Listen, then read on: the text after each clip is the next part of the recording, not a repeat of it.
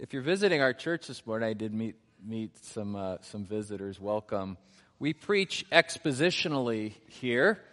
So, by expositionally, we mean we go through the Bible line by line.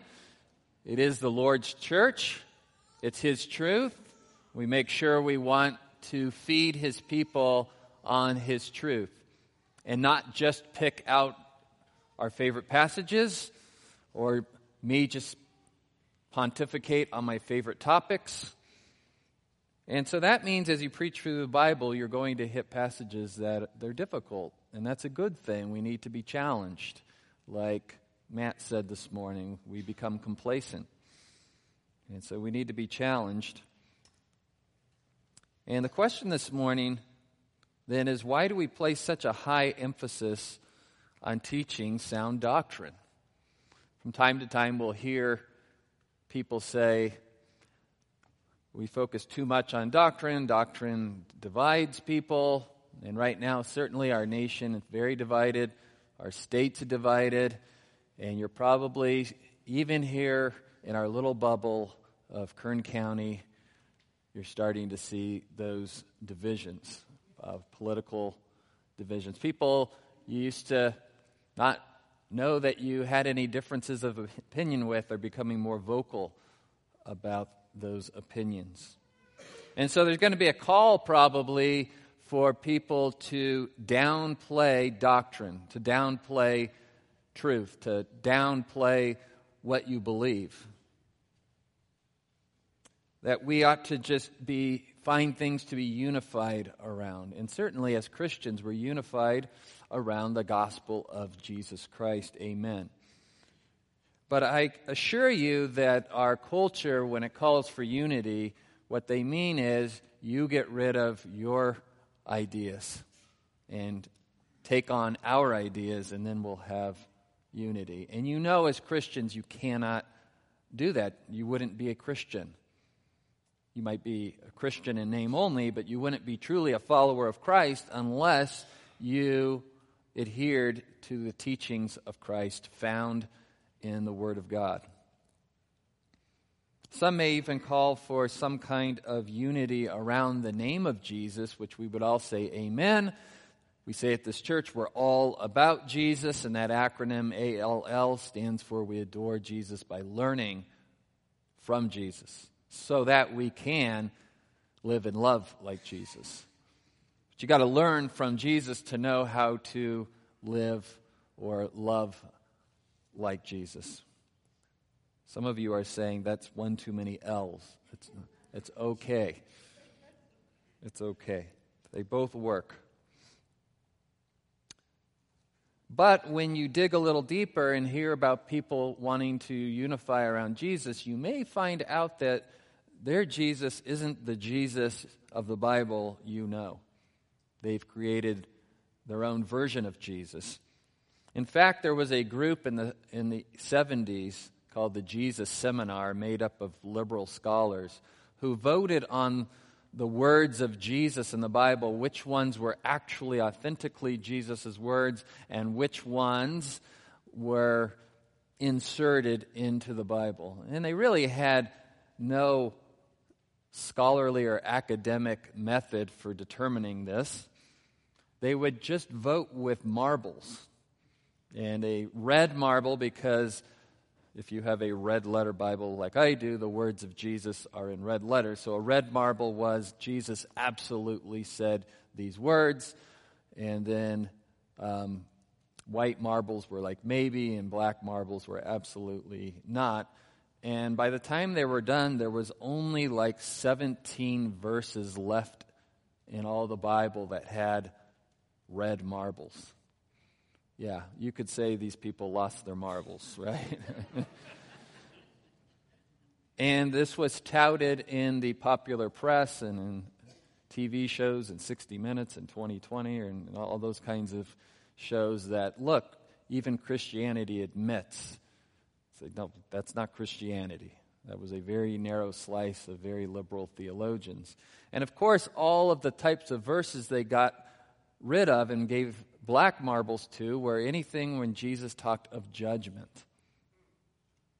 Because it's offensive to many people's sensibilities that God would judge. Of course, they were judging when they decided that. We all judge, we all discriminate. Discriminating is only deciding between two different things. Now, discrimination in the racism sense is bad, but we all have to be discriminating. We all have to discriminate ideas. And so the question is, what do you use as your method for discriminating between ideas? And as Christians, we say the truth has been revealed to us. This is where we get our ideas and our truth from. That Jesus Christ is truth incarnate, and He taught the truth. He is the truth. He is the way and the life. And that His followers, especially those who teach in an official capacity can only teach what has been given to us to teach. And not to teach it begrudgingly, like, well, that's what it says. To embrace it and accept it, knowing that the God who taught it and revealed it is a perfect God who is good and holy and merciful and loving. So this week, as I was, as I was prepping this sermon, I'm like, ooh, this is a tough passage. I had unity on the mind. And let me read to you the passage in full so you could see my dilemma this week. Starting with verse 41 in Luke chapter 12. Peter said, Lord, are you addressing this parable to us or to everyone else as well? And if you weren't here last week, the, the parable before was about people getting ready for their master to return from a wedding feast, from a long trip, and that you don't know the day he's going to return, so you need to be ready knowing he could pop in any moment, and you need to be found faithful to do the things the Master has called you to do. And in this context, it's to be faithful to teach the Word of God, to make disciples. And if you're found faithful, then there will be a great reward. A great reward. Not reward in the salvific sense. That is the that is what you get for believing the gospel, for putting your faith in Jesus Christ as Lord and Savior. But specifically, if you're found faithful to be doing the things God has called us as Christians to do, namely to go and make disciples of all nations, then there will be a great reward. And so, Peter, I think, knowing Peter the way we know him, was concerned that someone besides him was going to get rewarded. Now, I don't know that for sure, and anytime I don't know the meaning of a passage for sure, I want to be clear, and you should be clear to others as well when you're teaching them. Oh, I don't know what the intentions of Peter's heart was, but I do know other passages teach me that Peter was not shy about wanting to be the first in the kingdom, wanting to sit on the right hand of God and uh, uh, of the Lord, and um, wasn't too concerned about where all the other apostles were going to be sitting. So, at this point in his life, this sounds like a wait a minute, Lord you're teaching to the whole crowd. Like, they're all going to get rewarded? And so Jesus doesn't answer Peter explicitly, but goes on to teach some more parables. And this is what he says. And the Lord said, Who then is the faithful and sensible steward whom his master will put in charge of his servants to give them their rations at the proper time? Blessed is that slave whom his master finds so doing when he comes. Truly I say to you that he will put him in charge of all of his possessions. But if that slave says in his heart, eh, My master will be a long time in coming, begins to beat the slaves, both men and women, and eat and drink and get drunk, the master of that slave will come on a day when he does not expect him, and at an hour he does not know, and will cut him in pieces and assign him a place with the unbelievers. Talk about division. I got a bigger laugh at first service. So Good, you're awake. Okay. So, people who are concerned that Jesus is all about unity and not about division is talking about cutting up an unfaithful steward into pieces and assigning him a place with the unbelievers. Talk about division again. There is a place assigned for unbelievers, so there must be a place assigned for believers, and they're not the same place. And that slave who knew his master's will and did not get ready or act in accord with his will will receive many lashes, but the one who did not know it and committed deeds worthy of a flogging will receive but few. From everyone who has been given much, much will be required. And to whom they entrusted much, of him they will ask all the more. I have come to cast fire upon the earth, and how I wish it were already kindled. But I have a baptism to undergo, and how distressed I am until it is accomplished. Now, here came my big dilemma. Do you suppose that I came to grant peace on earth? I tell you no, but rather division. For from now on, five members in one household will be divided three against two, and two against three. They will be divided father against son, and son against father, and mother against daughter, daughter against mother, mother in law against daughter in law, and daughter in law against mother in law.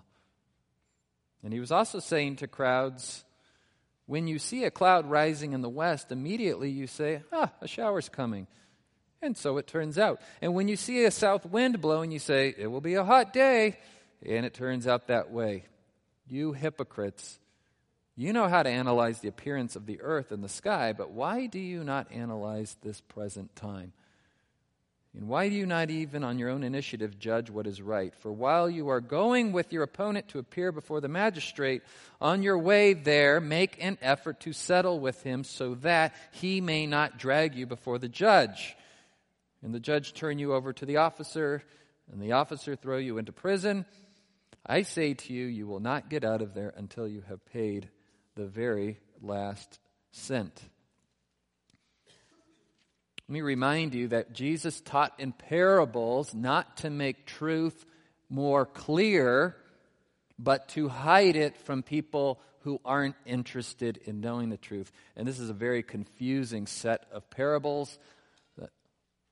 In fact, we might say, if somebody taught this way today, we would say, stay on topic, stick to your outline. We went from a master and a slave to the weather to a parable about going before the judge.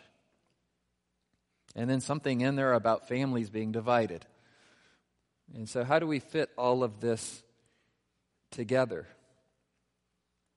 And I was trying to break up the passage into smaller chunks because you don't see the connectedness. But indeed, they're connected, and you know they are because it's all in one teaching, it's all in one setting. And so I was asking the Lord this week for extra help. And I got to tell you how excited I was in the way the extra help came. I mean, we understand the doctrine of God's providence, that He's working in our lives providentially, that He so arranges things in our life so that the very things that He wants to be accomplished are accomplished, and we teach it and believe it. And like Matt Sheridan was saying this morning, gee, if we really believed such things, wouldn't that change the way that we live our Christian life? If we really believe when it says in James that anyone who wants wisdom, if you would just ask without doubt, God will give wisdom. And boy, did God give me wisdom in a pretty amazing way. Last Sunday, now that I'm feeling healthier, I'm able to wrap up my sermons on time. It's not an excuse. It's just, you know, I was sick and it was hard to get in the pulpit and just had enough energy to just give the sermon. And it's hard to stay on on topic. And so, woohoo, yeah, I'm excited to get out of here on time as well. I would go home and I'd say, I blew it again this week. I, I would just beat myself up all week when I went long. Man, I blew it again. That's rude to my Sunday school teachers. It's rude to people who were told that the service time is from here to here. You know, they've made plans. I want to be a faithful steward. So just because I'm teaching God's word doesn't give me the right to just keep talking. And you should know when you're working with other people and you're teaching, you're making disciples, that those things matter to them. You don't want there to be a distraction away from the truth you're trying to teach them. So I'm out having donuts. Well, I don't eat the donuts because of my, my uh, food allergies. I was around the donuts. And uh, I got to visit with some people between services, which is a wonderful thing. That's where I should be out there. Amen. And uh, one of the members asked me a question about Jehovah's Jehovah Witnesses. And why is it that they believe that Jesus isn't the Son of God, but that he's an angel? And I said, You know, I don't know JW doctrine through and through. So I will look that up for you this week if I have some time. And so this week, you know, I teach a math class here at Heritage Oak School. That was my profession before I answered the call to the pastorate. So I enjoy teaching math. They had a test this week, and you need something to do while they're taking their test. I said, I'm going to look up that question on the JWs. Now, where can I get a resource about the JWs? Well, all this work we've been doing in the last year to put together a theological library, I know exactly the shelf of the Colts. It's down at the, the bottom near the floor. Should probably be even closer to the trash bin. But I know right where it is, and I got a book on JWs and went and started reading.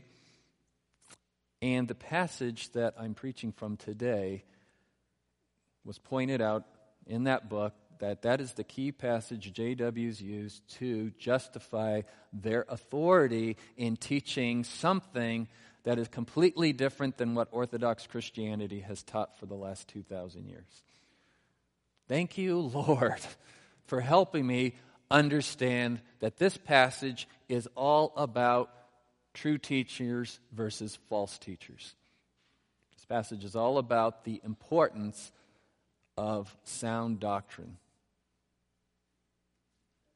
And you say, well, that's a no brainer. We already believe that around here. But I was reminded how quickly in our fallenness will we stray from sound doctrine. All false doctrine has to originate from somewhere. And it all goes back to Genesis 3 Satan, the king of false doctrine, tempting man and woman to jettison true doctrine and replacing it with doctrine or ideas that's a little more palatable. You won't die, will you? God won't judge you. And so it turns out that the JWs were started by C.T. Russell, Charles Taze Russell, up in New York. He was born in 1852, and around that time, up in New York, lots of false teaching was originating. The Enlightenment had really grabbed hold of academia. The idea of the Enlightenment was that man's pure reason and rationalism could arrive at truth on his own. He doesn't need biblical revelation. That the fall didn't taint man's reason that it tainted other parts of our being, but not our reason. The Bible clearly teaches that we need truth revealed to us. C.T. Russell was raised in a Presbyterian Reformed church, probably taught the same doctrines you and I believe. Later, his family changed churches to a congregational church, still Reformed theology, just a different polity. So instead of uh, the Presbyterian hierarchy of eldership, the congregational church, more congregational rule, congregation voting on more issues. Same doctrine, though. And he became disturbed and distressed about certain doctrines. And I'll let you know what, what they were. And you'll probably kind of nod your head and say, Boy, those are the ones that do trouble people. The first one was the doctrine of eternal punishment in hell. He could not come to grips with a loving God punishing people in that way. And so he pitted God's love over and against God's holiness and justice. And he only saw him as a God of love. Now, that's a lot of passages you're going to have to overlook about judgment and punishment, including the one we just read. He also had a problem with the Trinity because he was a young, intelligent, rational thinker. And how could any rational human being believe that God could be three persons, but one God? And the mistake they end up making is they hear three gods, one God. It's three persons, one God. And because the creator is different than the creature, there can be things about God that don't make sense to us on a human level because we just don't see three persons being one. And don't try formulas like, well, I'm a dad and I'm a father and I'm a husband. That's, that's one person, three roles. That's a really big heresy that the church fought. That's called modalism. In any kind of formula we try to come up with that models the Trinity from a human level is going to fall short. And so we accept by faith that the Bible teaches God is three persons but one God God the Father, God the Son, God the Holy Spirit. This sounded very unsophisticated and irrational and unscientific to young Charles. And that led to his third problem, which was that the Bible in general just sounded very unscientific and unsophisticated. And so, how do you reconcile these things? Well, Adventism was becoming very big in New York at the time. Not the way we see the SDA church now. In its earlier days, the Adventists, uh, many were coming to Unitarian type thought. And it finally kind of split, and you've got some Trinitarian Adventists today, um, but a, a wing of the Adventist church had gone Unitarian. Unitarian meaning there's only one, one God, just God the Father. But the Adventist church has also had problems with the doctrine of eternal punishment, and they came up with an idea called annihilationism. In annihilationism, when you die, believers they go to heaven, but unbelievers, the way they're judged is that they're just destroyed. Body and soul is destroyed. You're annihilated. You just fade to black, cease to exist. And this appealed to C.T. Russell's sensibilities. Now that sounds more loving. To me. And it may sound more loving to you as well.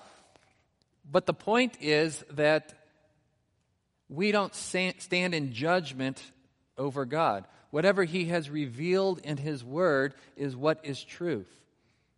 Otherwise, we could all just say, well, I don't like that doctrine, or my opinion, I feel like this would be right, and, and then we'd all be creating a God in our own image. The doctrine of eternal punishment is horrific. But it tells us that God is an infinite holy God, and sinning against an infinite holy God requires an, an infinite punishment.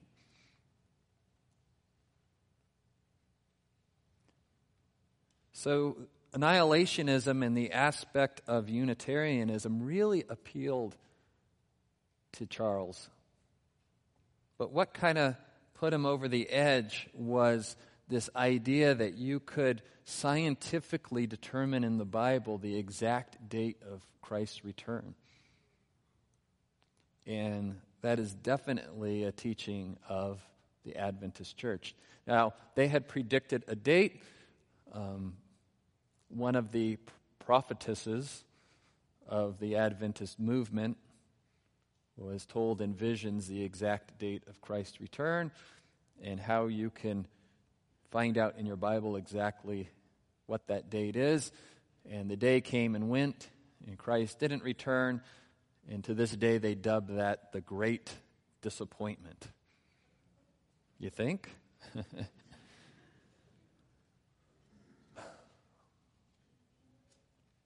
and so they reformulated and tried another date, and that one was also a great disappointment.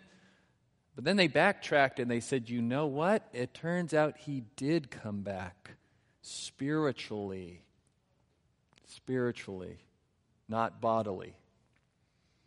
And so that is a key doctrine of the Jehovah Witness Church. So Jesus is a spirit being, an angelic being who did return and is here enlightening the minds of the true believers. And you say, well, wait a minute, that kind of sounds like Christianity, but that's the role of the Holy Spirit. And doesn't all false doctrine sound a little bit like true doctrine? But how deceptive to teach people that only certain people can know the truth and Jesus came back in spirit form, and he's going around telling the true believers the right thing to believe. And it's something separate than what the Bible as we know it teaches. Now, no one's going to fall for that for very long because that's just your opinion. And every cult starts with somebody having a vision from God. Think about all the cults. There had to be somebody who God appeared to and said, Hey, all that stuff in the Bible, it's either been corrupted or people have misinterpreted. Here's the truth. Well, I'm not falling for that because anybody could say that. And so Charles Russell became convinced that our Bibles were corrupted, and he started the Watchtower Society, and they wrote their own Bible called the New World Translation. It's a really horrible translation of the Greek and the Hebrew. And yet, JWs today are indoctrinated by, um, you can only use the New World Translation, and all other translations are corrupted and they're from the devil. Well, that's going to be hard to get them to listen to the truth if they can't even use a a good translation. They have to meet many times a week to be indoctrinated. They're only given certain verses in the Bible, and they're never in context. So you know you can rip a verse out of the Bible and make it say just about anything you want it to say, and we're careful not to do that. And they're also told that you have to read the Watchtower magazine, which is the official publication of the Watchtower Society in Brooklyn, where the true enlightened people are being told directly by God how to interpret the Bible. And so you'll often see with the JW that they put more faith in their Watchtower magazine than they do in God's Word.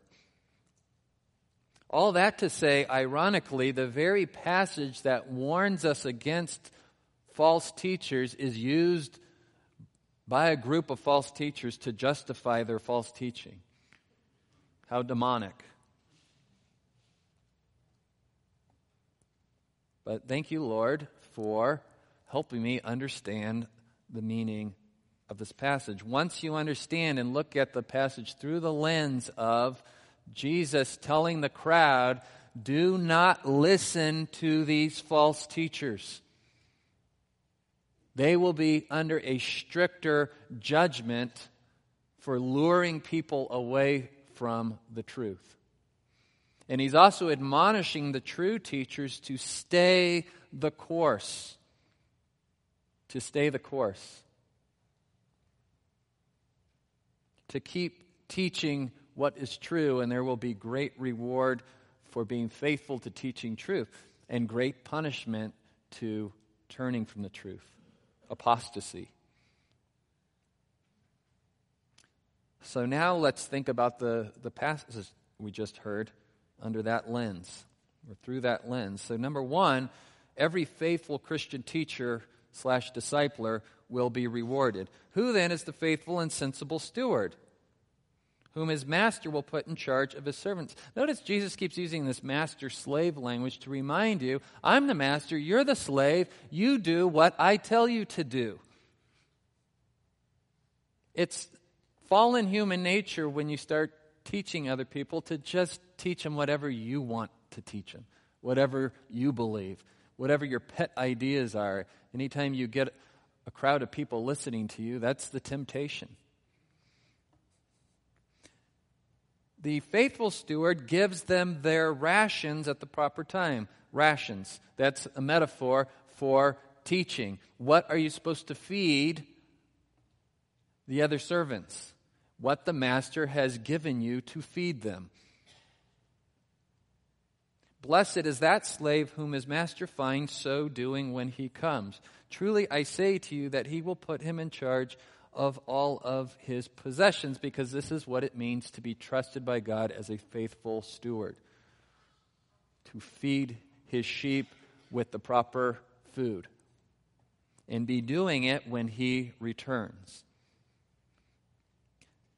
Secondly, then, every apostate teacher will be punished, especially those who persecute. Every apostate teacher will be punished. And we know that the apostate teachers of Jesus' day persecuted all of the apostles. How many times we see in the book of Acts the apostles getting beaten and thrown in jail and flogged, and they will be under a stricter condemnation. But if that slave says in his heart, My master will be a long time in coming, and begins to beat the slaves, both men and women, to, eat and drink and get drunk, the master of that slave will come on a day when he does not expect him, and in an hour he does not know, and will cut him in pieces and assign him a place with the unbelievers. Notice that the apostate teacher gets assigned a place with other unbelievers. You are an unbeliever if you are an apostate teacher. Wherever unbelievers are going to be is a different place than where believers are going to be. And those who are apostate teachers will get a stricter punishment in that place where unbelievers will be punished. And so Jesus clearly teaches here that there are different levels of punishment where unbelievers are. He doesn't go into exactly what that looks like, so we would reject Dante's Inferno and all the different levels of, of hell. Yet we would affirm that this teaches that there are different levels of punishment. In fact, what does the New Testament say as a warning to teachers? Not many should teach because you will incur a stricter judgment. Now, that doesn't mean don't teach. We need Sunday school teachers.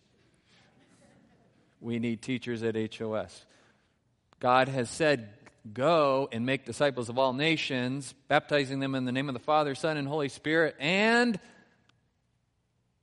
teaching them to obey all that I have commanded.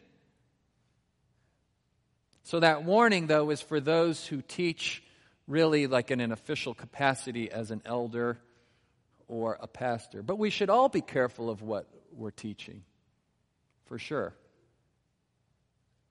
And that slave who knew his master's will and did not get ready or act in accord with his will, did not get ready, did not prepare the rations the right way, So you don't teach off the cuff, you prepare, you get ready. If you don't do that, you'll receive many lashes, but the one who did not know it, yeah, ooh, ignorance is bliss. So if I, if I didn't know what I was supposed to teach, then I won't be in trouble when Jesus gets back and I'm not teaching it. No, it says that one will still be flogged, but it won't be as severe a punishment than those who knew what they were supposed to teach and didn't teach the truth. From everyone who has been given much, much will be required. And I would say C.T. Russell had been given much. He grew up in churches with sound doctrine, and he chose to reject that doctrine because it didn't sit well with his idea of love or his idea of what is sophisticated. And to whom they entrusted much of him, they will ask all the more. Therefore, then, we could say at this point, you need to be careful who you are being taught by, and be careful what you are teaching to others. Make sure it's straight out of the Bible with the proper method of interpretation. You can have your Bible open and use a different method of interpretation and get your Bible to say just about anything you want it to say. But if you stick to a proper hermeneutic, which is a fancy word for interpretation, then we're all going to land right around the same place doctrinally. Yes, there's some secondary doctrines that, you know, do we, do we baptize infants or do we not baptize infants? Look, it might be enough to break up Baptists from Presbyterians, but we can fellowship around the gospel because we all believe that in Christ alone, by faith alone, through grace alone, right? The solas of the Reformation. But when people begin to say, well, it's faith plus works, we're done. When people say Jesus is not the Son of God, we say we're done. When people say that he didn't rise from the dead bodily, we're done. That's a big one. That divides when, when they say God is one and not the Trinitarian God that the Bible reveals, then we break fellowship. Not in a way that's pugnacious, it should be with humility. Should be with humility.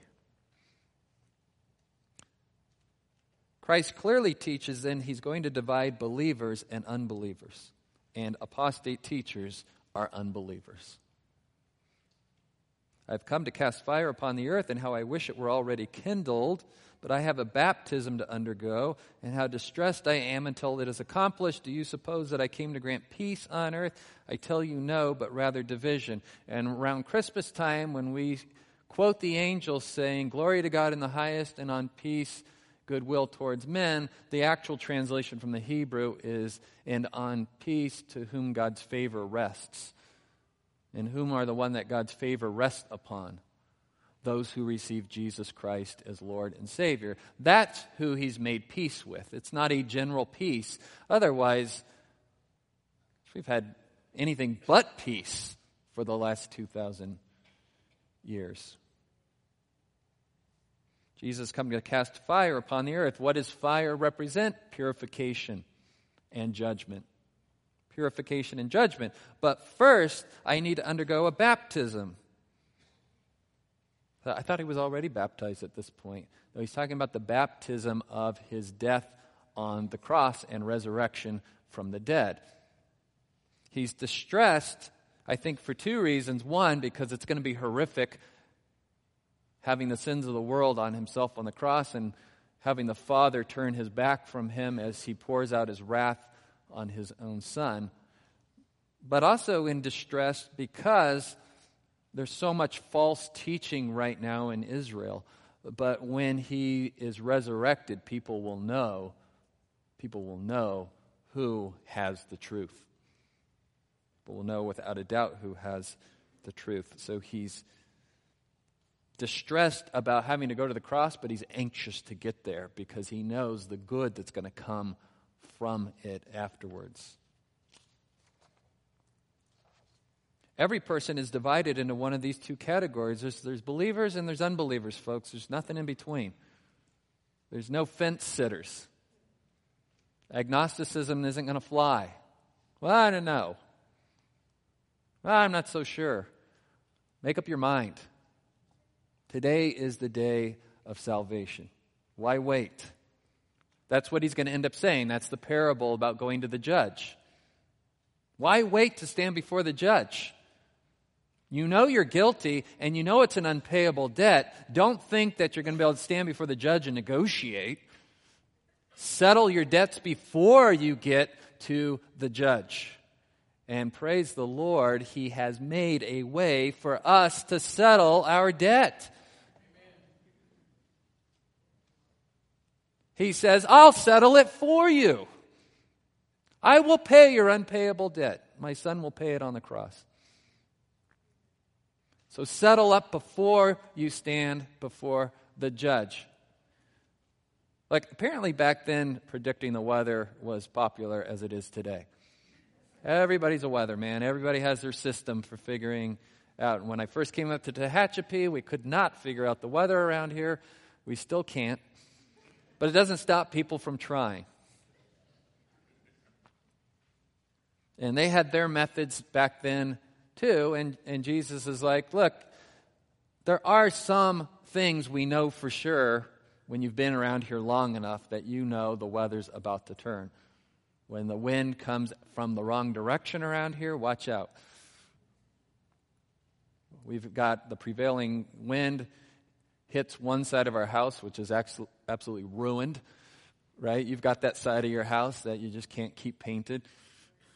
And then all of a sudden you'll come out one morning and the wind will be coming from the, the opposite direction. And you're like, well, that means something. Those Santa Anas are blowing. And so they, they had their predictable weather patterns as well. And Jesus is just using that as a parable to say, look, you'll prepare for temporary storms by paying attention to the signs. Look at the spiritual signs all around you. Judgment is coming. And are you going to be ready for the storms? And then he switches over to that judicial metaphor. So there's a method to Jesus' madness. It's not madness at all.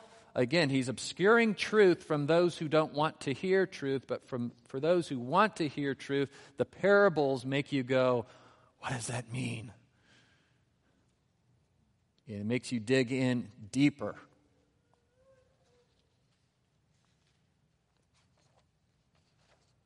And so Jesus is priming the crowd for the gospel. Priming the crowd for the gospel. Don't listen to these false teachers who've been telling you that the way to avoid judgment is pay off your own sins now through your good works, or just don't sin like us. Just be perfect. Just be self righteous, and you'll avoid judgment. And Jesus is telling this parable and saying, You're on your way to the judge. You know you're guilty. Settle up before you get there. he doesn't tell them exactly how to settle up, but he's getting them ready to understand. First, you need to understand, though, you are guilty. And don't think you're going to negotiate with the judge on Judgment Day. Settle your accounts before you're dragged in to the judge. Praise God, He's given us His Son to settle our accounts for us. Stop listening to the false teachers. Listen to the truth. Believe on the Lord Jesus Christ, and you will be saved. Amen. Father, thank you for the truth. Forgive us when we downplay doctrine. Also, forgive us, though, Lord, when our sound doctrine doesn't lead us to love like Jesus.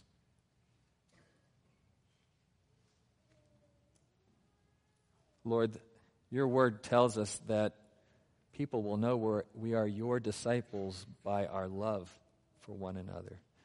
You have clearly taught that the greatest commandment is to love the Lord your God with all your heart, mind, soul, and strength, and to love your neighbor as yourself. Help us to know how to present the truth in a way that's winsome and humble. And yet, in our desire to keep our relationships intact, may we never compromise the truth. Lord, I pray that false teachers would repent and accept your word as truth and use that giftedness you've given them as teachers to teach truth. And Lord, I pray that each one of us would be found faithful when you return. We are teaching the gospel with, with clarity and love and with a sense of urgency. In Jesus' name I pray. Amen. Amen.